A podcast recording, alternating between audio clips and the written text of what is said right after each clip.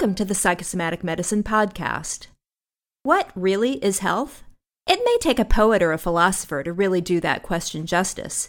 Nonetheless, it is an important topic for researchers as they try to understand why some people continue to thrive decade after decade, while others are more vulnerable to the physical problems that often accompany aging. An article in the January 2013 issue of Psychosomatic Medicine notes that the World Health Organization has defined health as a state of well being and not merely the absence of disease or infirmity. Most research, however, doesn't take this approach. Today we will be discussing an article in Psychosomatic Medicine that specifically looks at whether one aspect of well being, a person's sense of optimism, is associated with levels of antioxidants, which are recognized as markers of biological health. My name is Victoria White. I'm the managing editor for manuscript production for Psychosomatic Medicine. I'm joined today by three guests. Julia K. Boehm is the lead author of the article Association Between Optimism and Serum Antioxidants in the Midlife in the United States Study. She is a research fellow at the Harvard School of Public Health in Boston. Anna Marsland is an associate professor of psychology at the University of Pittsburgh and an associate editor for the journal. And Suzanne Segerstrom is a professor of psychology at the University of Kentucky. Her research evaluates links among personality, cognition, and emotion on psychological health and physiological functions. Julia, your study definitely caught the attention of our editors and reviewers. Can you tell us about it? We wanted to investigate markers of psychological health and physical health that indicate the presence of positive functioning, not just the absence of disease. So we examine the association between optimism, which is the belief that the future will turn out favorably, and antioxidants, which are biological markers that protect health. Now, familiar antioxidants include vitamin C, vitamin E, and beta carotene, all of which can be found in fruits, vegetables, and other foods. Now, antioxidants help to inhibit other molecules from producing free radicals that damage cells and contribute to disease. So, my colleagues and I investigated the association between optimism and nine serum antioxidants in a sample of nearly a thousand middle aged men and women. Now, we found that greater optimism was associated with up to a 13% increase in carotenoid concentrations. And we were also curious how optimism might be linked with serum antioxidants, either through changes in biochemistry or perhaps even health behaviors. Now, with the data we had, we were able to investigate the second possibility, and we found that fruit and vegetable consumption and cigarette smoking partially explain the association between optimism and carotenoids. Julia, I think these were very fascinating findings and it's very interesting. I was particularly interested in your focusing on optimism as a, a, positive attribute that's somewhat stable in individuals. And I wonder how you selected optimism as something to focus on um, within the range of sort of positive uh, psychological traits. Well, for one thing, optimism has been linked with health behaviors, which are known to drive both disease and premarkers of disease. So there's some characteristics of optimism that make it seem very relevant for whether or not people engage in health behaviors and subsequently have better health. For example, optimism might help people regulate progress towards goals. It might help people cope with stress and meet challenges. And it might help people recognize when goals are perhaps unachievable and thus they might engage, disengage from their goal versus achievable and thus they might be able to continue with the goal. Do you think your findings, uh, I know you, you focus on optimism, but do you think your findings are unique to optimism?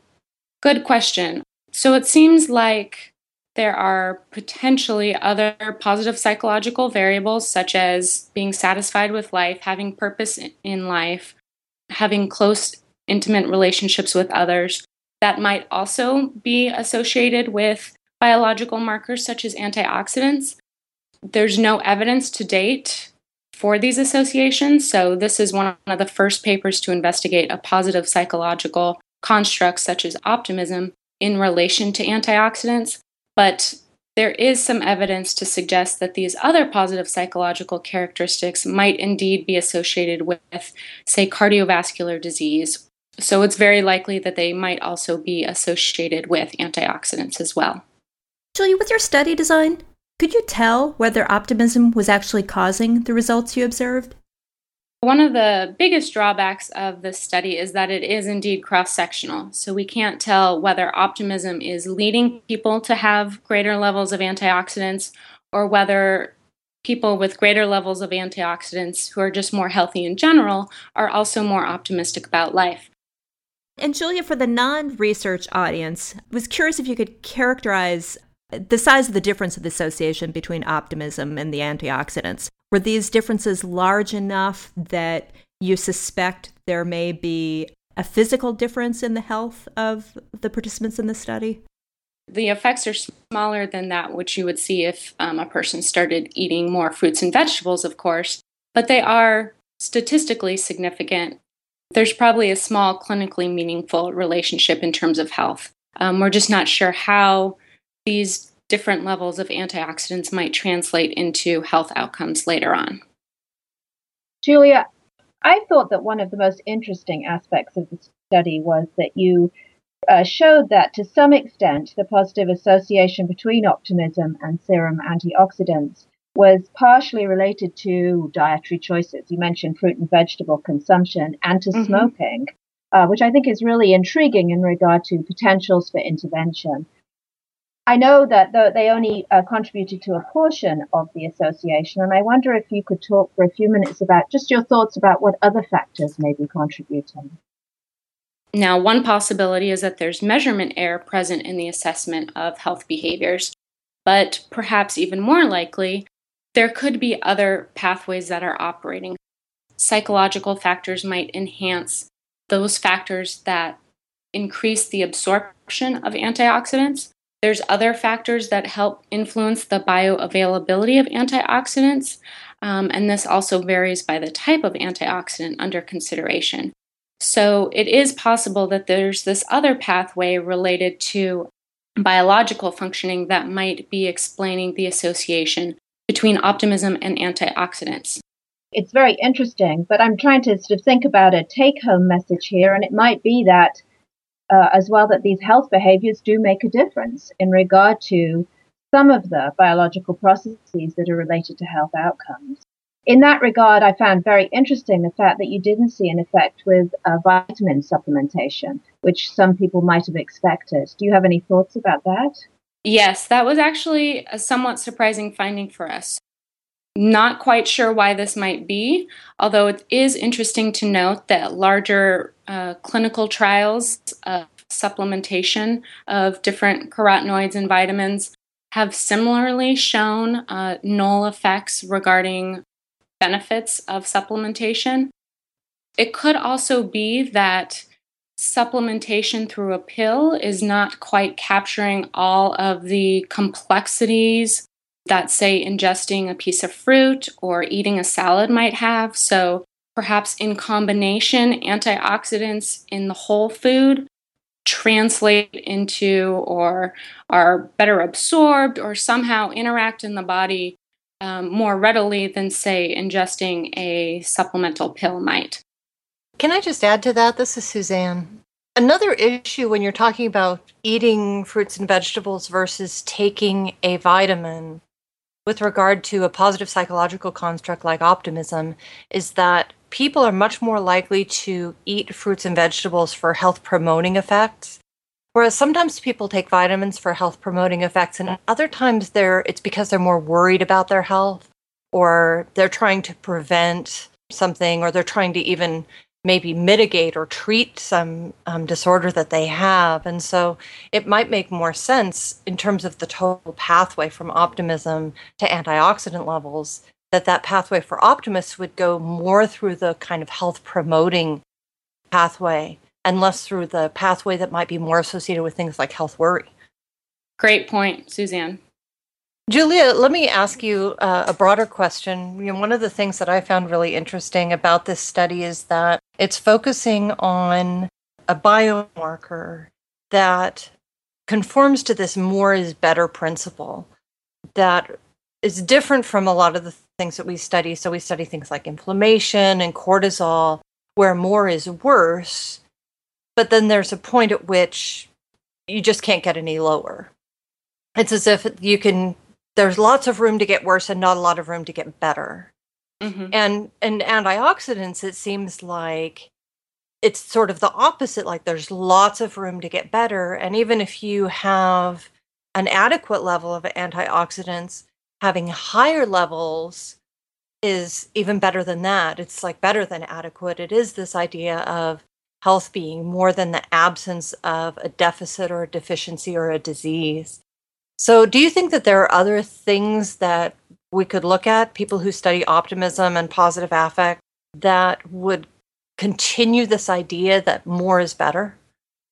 Sure. So there's different biological markers that have this sort of more is better characterization. So, for example, heart rate variability is one biological marker that has been indicative of this kind of positive functioning. Another example, perhaps, is high density lipoprotein cholesterol, which is um, commonly referred to as the good cholesterol. So that's another case where good levels or higher levels of HDL cholesterol are indicative of kind of positive functioning. I should also note for all of these examples, it's good to have more in general, and the majority of people probably need a lot more than we already have, but whether or not extremely high levels are beneficial is probably another question. Now, we know a lot about sort of direct neurological or neurobiological pathways between psychological states and negative, sort of more is worse outcomes, like the HPA axis, um, like the sympathetic nervous system. I wonder if we're going to be looking for similar kinds of neurological, neurobiological pathways for some of these positive outcomes. That would be great there's definitely a lot of research that could be done in this area to kind of piece apart some of these different pathways for both the positive side of things and the negative side of things.